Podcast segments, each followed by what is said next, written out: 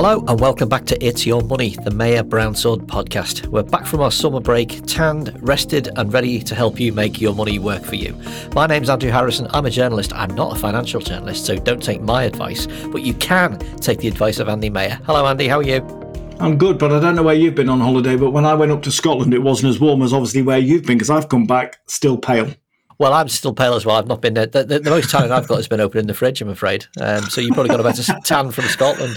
This week we're going to be talking about death and taxes, which was inevitable in the end, wasn't it? But before we get into that, I want to ask you about a couple of personal finance things that happened over the summer. Mm. One is to the surprise of many, house prices have continued to rocket. Nationwide says prices are up 13% in a year. The average house is now £248,000, and property prices just recorded their second largest month on month rise in 15 years, up by 2.1%. So, how is this happening, and why is this happening? I think if during the start of the pandemic, if you'd have put a bet on house prices going through the roof, you'd have been shot or certified. I think the stamp duty freeze helped. And then it's been fueled by a number of factors. I think people wanting to move from maybe flats into houses, people wanting to move out of towns into the countryside, people wanting to live nearer the coast. There's a house in Lyme Regis that was up for 397 about 18 months ago. It's now 525 because people want to live near the coast. But it's obviously causing major issues for first time buyers and other issues that it accumulates. But I would never have said to you on March the 23rd, when we went into a lockdown in 2020, house prices would hit an all time high. It's unbelievable. Yeah, does it mean we're due for some kind of bust coming then? If, if, this has been unnatural enthusiasm, maybe brought on by the, the stamp duty decisions? I think it will lead to maybe a correction at some stage, but it hasn't shown any signs of slowing since the stamp duty holiday ended. I think it'll be the early part of next year when we have maybe better information, but I don't think it's going to slow down. But this is going to cause some real issues for literally first time buyers because where do they get on the housing ladder? But house prices, um, most people listening to this podcast will own their house and there'll be a significant rise, but it's only really relevant if you're downsizing because if you do want to move and you want to go to a different area or a bigger house and it's going to cost you more, that's gone up by more. And the second thing that popped up was this this strange and unexpected resistance in the Conservative Party to cancelling the £20 universal credit uplift that came in during the pandemic. The government's expecting rebellions in the autumn. What, what is this telling us about what might come up in the autumn? Are we going to be seeing like tight Sunak versus free spending Johnson? I think the autumn's going to be very interesting in next year's budget, even more interesting. But I, I just have this thought that they're trying to balance two things. One, to start paying back some of this huge debt, and two, to get the economy back going. And it's where Johnson's sort of let's just roll the dice to Sunak's. Now, hold on, we need to start bringing back some money into the economy. Who's going to win on that battle? And whether they call an early election and then introduce tax rises if they win. So I think it's going to be a fascinating watch and see period over the next number of months.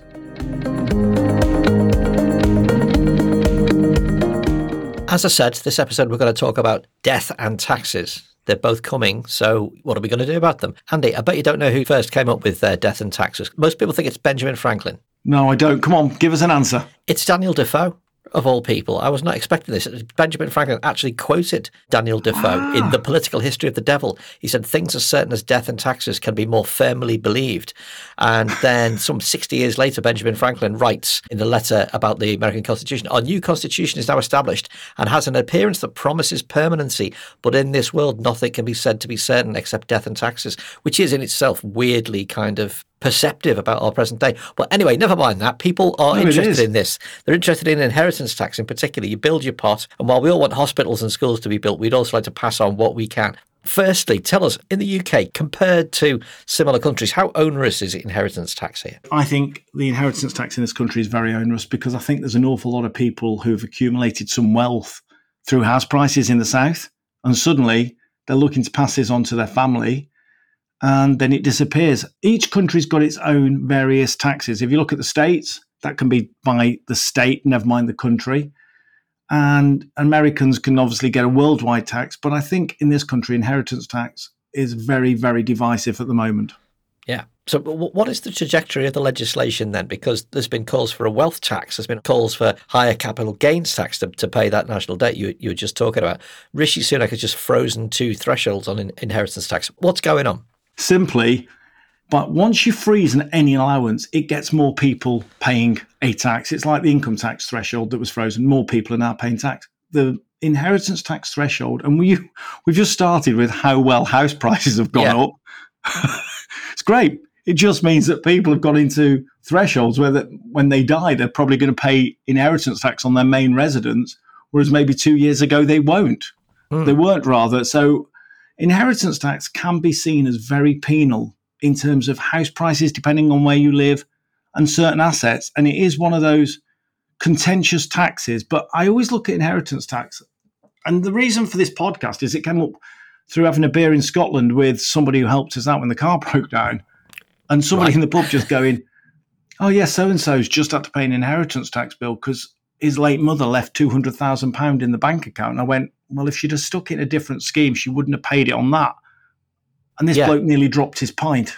Right. And that's where I sort of look at inheritance tax, go, there are things that are on Her Majesty's government websites, HMRC, that tells you these are legal.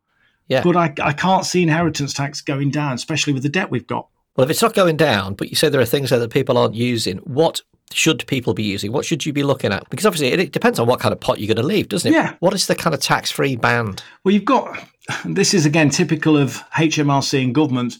you've got £650,000 as a couple, but you've also got allowances for your property, which, depending on which way you go, you can leave up to a million tax free, which for some people listening to this will be more than adequate, and for other people it won't. But currently, pension pots are outside of inheritance tax, which is phenomenal. So you could have a £600,000 pension pot, a £200,000 pension pot, die and leave it to your spouse or leave it to your children, which could set them up for life. Right. So, I mean, given that everybody's circumstances are different, and it's a bit like saying how long is a piece of string, but what should the average person concentrate on when planning for inheritance tax? You know, if you're not sort of stratospherically wealthy, but you've got a, you know, you own your own home in a reasonable part of town, what are the things you should be looking at to make sure that your inheritance tax is not too onerous? I think don't leave it too late, but in your 40s, I wouldn't be worried drastically about it. But when you get to your 60s, 70s, and 80s, and if you're over the threshold, you've got to start looking at if you're not going to spend the money, either gift it away, but there's something called business relief, and it was introduced by Thatcher's government because they saw things like the butcher in the local high street having to sell his shop on the death of the butcher because the children couldn't pay all the taxes. So they basically said this business relief, if you were running a business and it was going to continue, you could claim business relief and not pay inheritance tax.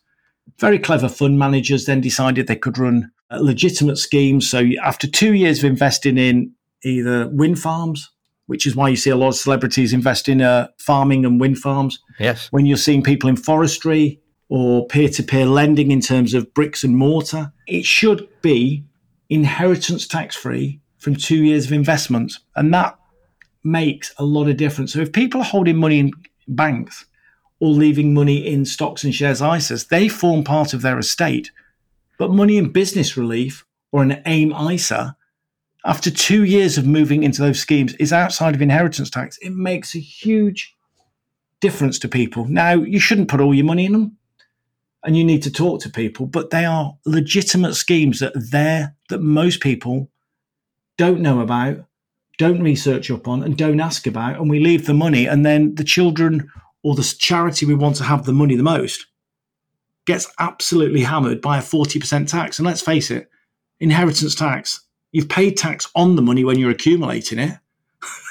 you then yeah. leave it and you get taxed again. So I think these schemes are really, really good. So, a little bit more on that business property relief stuff. Just explain to me further. So, you're effectively investing in existing business property, concrete assets, and then you've got a two year period after which any gains on that are not taxable, or the whole thing is not taxable? The whole thing's not taxable. So let's say there's companies like Octopus and Downing and Stella and Time. There's a lot of these companies out there. There's about 13. So you give them, say, your £200,000 money and you say, I want to put it in. Farming's difficult because it's difficult to get farms, but say forestry. So you put your two two hundred thousand pound, they buy you a chunk of a forest or a share of a forest they own, or you can put it in hotels. Two years later, you get a letter off them saying, Dear Mr. Smith, thank you so much for your £200,000 that you invested in 2021. It's now worth 208000 and subject to HMRC rules or clearance on your death, this is now outside of inheritance tax. And you can put them in various areas. Quite popular are renewable energies. They're really popular renewables because they get government subsidies. But none of these schemes are what you would call brilliantly profitable. Right. You're not getting six, seven, you're looking at 3%. So you're looking at inflation and beating inflation a little bit. But ultimately, if you put £200,000 in and die four years later, and it's worth, say, 210, there's no 40% on it. It's free right. of any tax. And that's why people do it. And that's one of the reasons rich people get richer. And this is why when you see a lot of celebrities saying they're planting trees to save the world, I think they're planting trees to save their wealth personally, right. but that's me being slightly more cynical.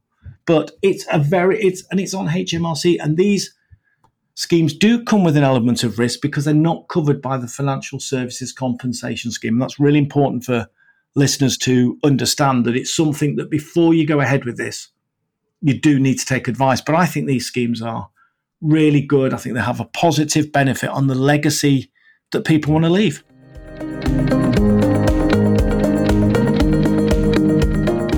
Just winding it back a little bit, the standard nil rate band is, I believe, £325,000 per person. Yeah. That you pay no tax on it at all.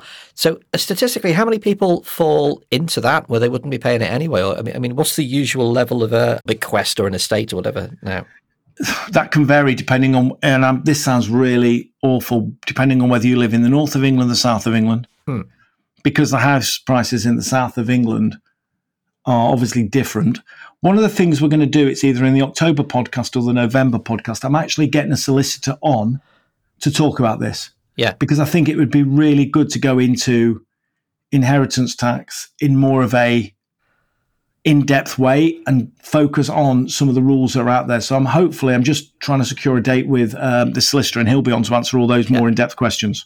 There was a surprising statistic about only four percent of estates pay inheritance tax but two thirds of them are in the south and east of the UK. So I should just move back in with my mum, shouldn't I, on Merseyside and cut my uh, cut my IHT. Something else that you wanted to talk about was venture capital trusts as a good avenue for protecting what you're going to leave. What are they, and who are they right for? Venture capital trusts. A lot of people are now finding that they might have maximised their ISA allowance of twenty thousand pound, or they might have fallen foul that their pensions might uh, increase over the uh, the lifetime allowance, or they might their salary might be over 150,000, they're losing allowances. A venture capital trust is an investment. It's virtually a UK smaller company. So examples that people might know of venture capital trusts are Graze, Zoopla, LoveFilm. Now, if you bought a basket of venture capital trust, if you put, say, £10,000 in, the government give you a 30% rebate. So they give you three grand tax rebate, but you've got to hold it for five years. But the reason they give you that tax rebate is really simple. These are small startup companies. Whilst I've mentioned the successful ones, some of these go bust. So if you put your £10,000 in, your initial investment with the tax rebate is seven. And importantly, you probably get a four to 5% return. So when you get five years down the road, you've probably got back nine and a half to £10,000, unless you get a Zoopla in there where they sell them out for big profits. But they come with a tax break because they come with high risk but they're not tax exempt. No, they form the minute that then goes back into your estate, the income and everything is tax free. Yeah. But interestingly, what we've got next week, we've got Will Gibbs from Octopus, who's a venture capital trust manager, right. explaining actually the due diligence they do because it is a high risk area and you are putting money into startup companies, which can go really well, like we've said, mm. Graze and people like this, or they can go really badly. And when you look at Loaf, this, um, the furniture company, they had massive venture capital trust. When you look at Leon, the restaurant chain, they had it. So yeah. a lot of these companies can do very well, but we can also go back and look at Patisserie Valerie.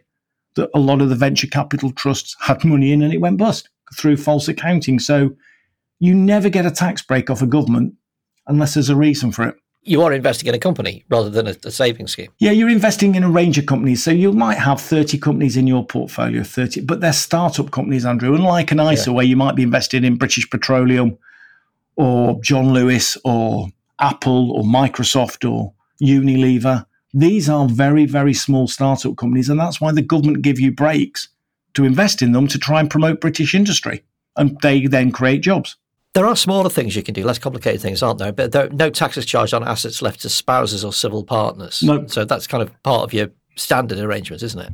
You can leave money to your spouse, but what I think a lot of people always forget is you can leave the money to your spouse. There's no inheritance tax. But unless you've set up trusts and wills in the correct way, if they get remarried, you have no control of it afterwards. So there's in Yeah. some ways two parts to tax. One is what we pay on the journey to sort of retirement, and one is the journey after our death, where it goes and how much we can actually leave. So venture capitals trusts are really successful in terms of what they do pre-retirement, in retirement, and replacing certain other tax areas that might be closed. But post-death, no, they're not tax efficient at all. What about gifts in wills then? How much can you pass on tax free? How much can how, how much are you able to pass on, and how much can people receive without themselves being due for tax? So your pension, that's why a lot of people are putting a lot of money into pensions now, because that can gift down to your spouse. You can gift it down to children tax free. You've got annual allowances every year. And then you've got certain, but like a stocks and shares ISA forms part of your estate, whereas a business relief, like we've just talked about, doesn't. So that's one of the reasons we're going to bring the solicitor on to go through some of these areas in a bit more detail. But it's everyone's situation is so individual to them about their, what their beliefs are and what they want. And some people say, I don't want to leave a penny, and they do. And some other people are really concerned about what their inheritance is going to look like. And that it is a real in-depth area to make sure that when you die, you you leave your money where you want it to go to, but don't leave money on inheritance tax so you don't have to. Did I also read that uh, if you leave a certain chunk of your estate to charitable gifts, then that can actually affect your IHT? Yes, it does. It's very tax efficient. But again, I would recommend if you leave any money to a charity, it's really, really important that you write it down how you want it distributed and when, because charities obviously have had real issues collecting money because of the pandemic. So to make it easy for your trustees, make sure that you say in the will that you want to leave it to these charities, but when everything is settled. And if anybody wants to leave any money to the Celtic FC charity to make sure we can sign a defender, I can arrange for it at all. Coventry City to go and buy a new stadium that we can actually own. Any of those charities, more than happy to give any advice on. We're talking about charities, not hopeless cases here. Andy. Don't, don't, don't, Yeah, don't get the violin I think- out. I think Celtic getting a back four defender who could head a ball would be a miracle more than anything else. Finally, then, before we wrap up, the big question I always ask you at the end of these podcasts what is the one big thing that people can focus on and can do right now to make a start on this and to start getting ahead of it? I think if you're pre-retirement, is to make sure you're taking advantage of every tax allowance that the government give you. And I think if you're in what we call the deaccumulation stage, where you're in retirement and you're starting to spend your money, make sure that you've taken again every allowance that is available from a government. And whilst we all like having money in a bank, there is no point leaving money in a bank. One, if it's not making you any money, and two, if you're just going to give 40% of it back to HMRC on taxes. So take advantage of what the governments are there. And that's on the journey to retirement and the post retirement journey. Make sure you use all the allowances that are allowed. Because I tell you this now, I'm not really a gambling man, but I know one thing after this pandemic, taxes are not getting reduced. We're all going to pay an increased burden for a number of years to cover the national debt. So whatever allowances are there, don't waste them because we're all going to get absolutely hammered with tax increases in some form of another over the next one to 10 years. I love the concept of the deaccumulation phase. I think I've been in the deaccumulation phase since about 1987. But Andrew, it does people. I, I do find people save all of their life retirement or save for something, then they, they have a problem spending it. And the issue is if you're not going to spend it and you're over inheritance tax, put it in business relief Hmm. so that your estate can actually enjoy it. Do not give it to HMRC when you don't need to. Good advice. They're not getting their hands on it. Andy, thanks as ever for explaining this stuff. That's been a pleasure, as always. And thanks everyone for listening. We're going to be back soon. If you found this podcast useful, please do follow us on Spotify, Apple Podcasts, Stitcher, wherever you get your podcasts. Then you'll get every edition when it comes out. You'll get a little alert on your phone to remind you. Andy, good to talk to you. What are you up to next? I think um, my daughter goes to university, back to university over the weekend. So we're going to go home, have a Domino's, and uh, just help her pack and get used to being a three legged horse rather than a four legged horse in the house.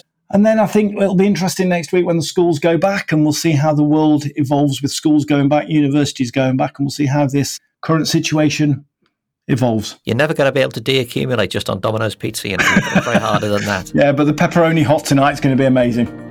There you go. Andy, good to talk to you. Everybody else, see you next time.